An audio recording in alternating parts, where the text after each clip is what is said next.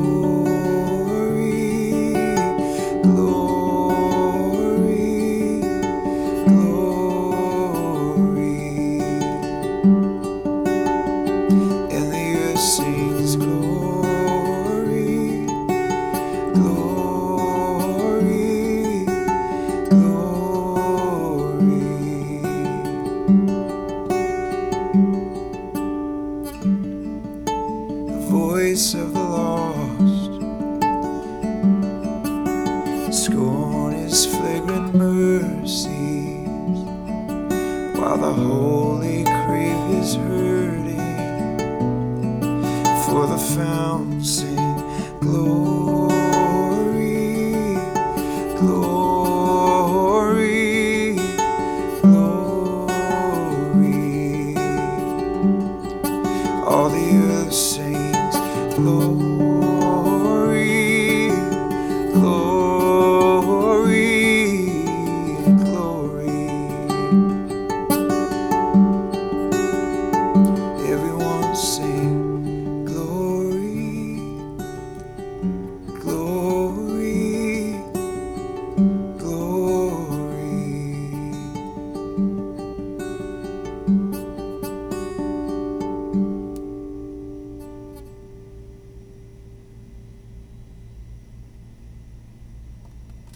Psalm 29 is a, a psalm like many other psalms which deals with uh, uh, matters of creation.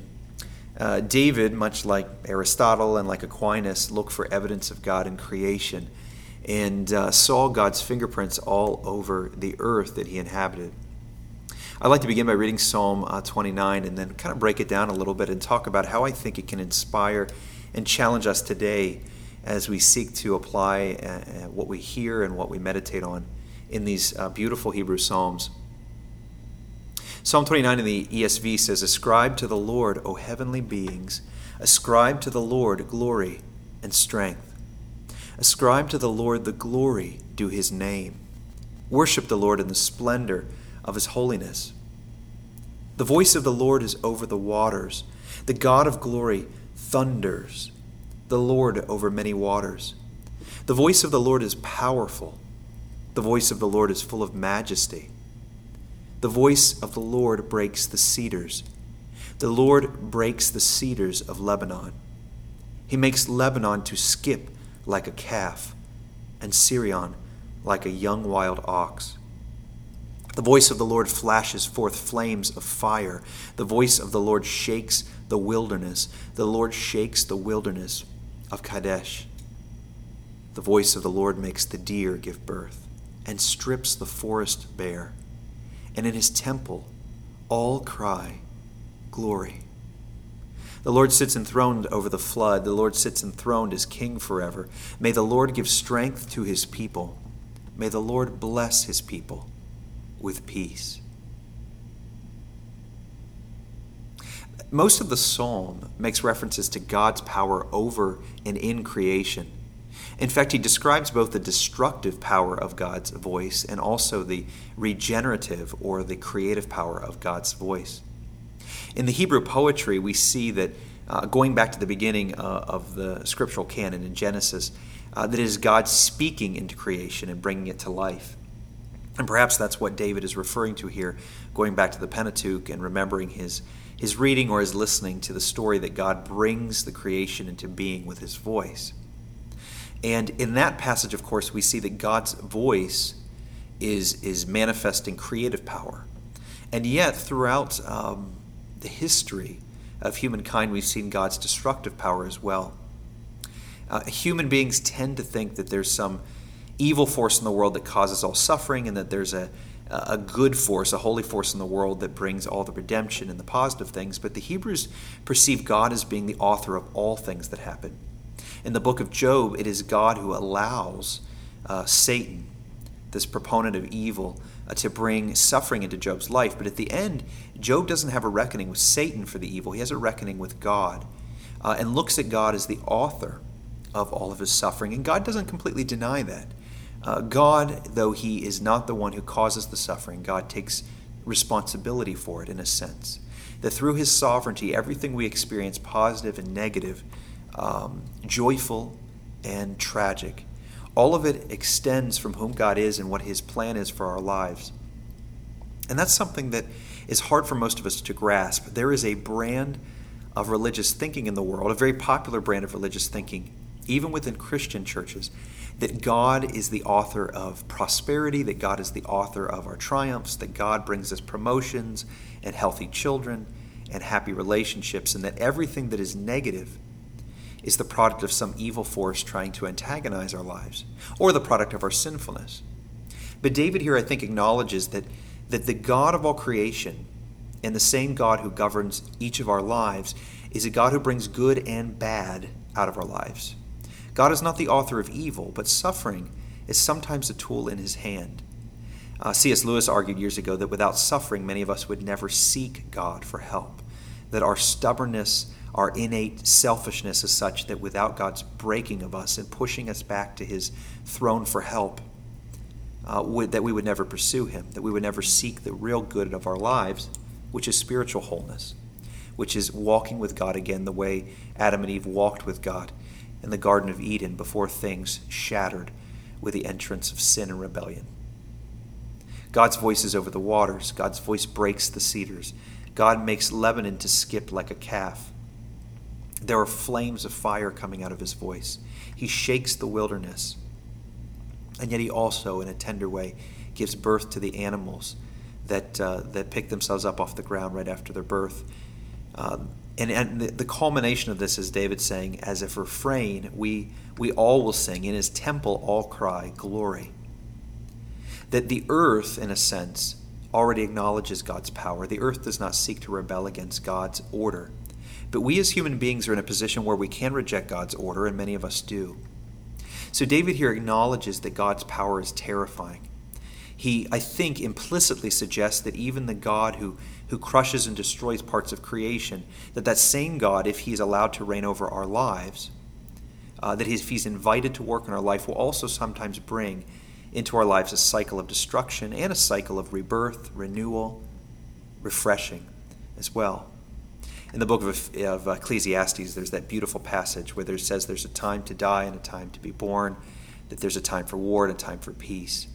We cannot expect that out of devotion to God, we will therefore have smooth sailing forever. God makes our paths straight or level. In other words, He gives us guidance on how to live rightly. But He does not guarantee that those who follow Him will always live a life of simplicity and easiness a life devoid of, of obstacles, impediments, or frustrations. And so that is really uh, the heart of uh, what real worshipers do. Real worshipers don't look at, God as a, as a dispenser of goods. We don't look to God as a, as a vendor and we as the consumers. Real worship of God is not a, an exchange or a contract.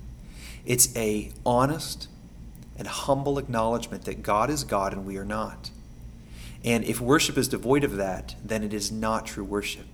Worship can be angry, worship can be frustrated, worship can even be sad, as it is often when David writes these poems to God. And yet, in all of it, the spirit of humility before God, a spirit of, of a desire to follow God hand in hand, to walk with Him, to be in His presence, is always there. Even when David vents to God his frustrations with life, God is still God, and David is his humble servant. And so I think we, in trying to sort of bring our spirits in tune with God's spirit, can find in the Psalms very human, very broken and humble expressions of how to deal with tragedy and brokenness in our lives. If you're experiencing loss, a broken relationship, an illness, um, a disappointment in yourself, um, a depression, whatever it is, I think that God offers us first and foremost Himself before He offers us deliverance.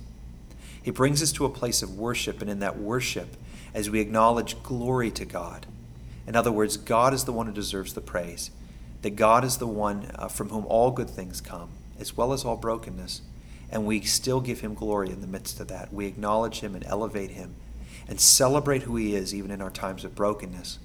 I think that out of that, God provides the first and greatest deliverance, which is deliverance of our spirits, deliverance from the, the bondage of trying to make sense of your own life, uh, the bondage of trying to fix every problem in your life, the bondage of trying to grab the reins out of God's hands and to bring happiness and fulfillment through your own means. For as the Lord Jesus said in uh, Matthew 6, in the Gospel of Matthew, seek first his kingdom and his righteousness, meaning God's righteousness, God's kingdom, the things God cares about. And in recognizing those as first in your life, He will add all the other things to you as well. That passage uh, is a passage where Jesus is describing how we are often afraid that we don't have what we need, both physically and spiritually. That we might not have clothes, we might, might not have food. And Jesus says, Seek first the kingdom of God. Be a true worshiper. Put Christ's kingdom, God's kingdom first, and God will make sense of the rest. God will deliver in His time and in His way, not in our time and in our ways. But that is the promise of God to give us first Himself. And that is what David sought more than anything else in his life. We see that in his poems.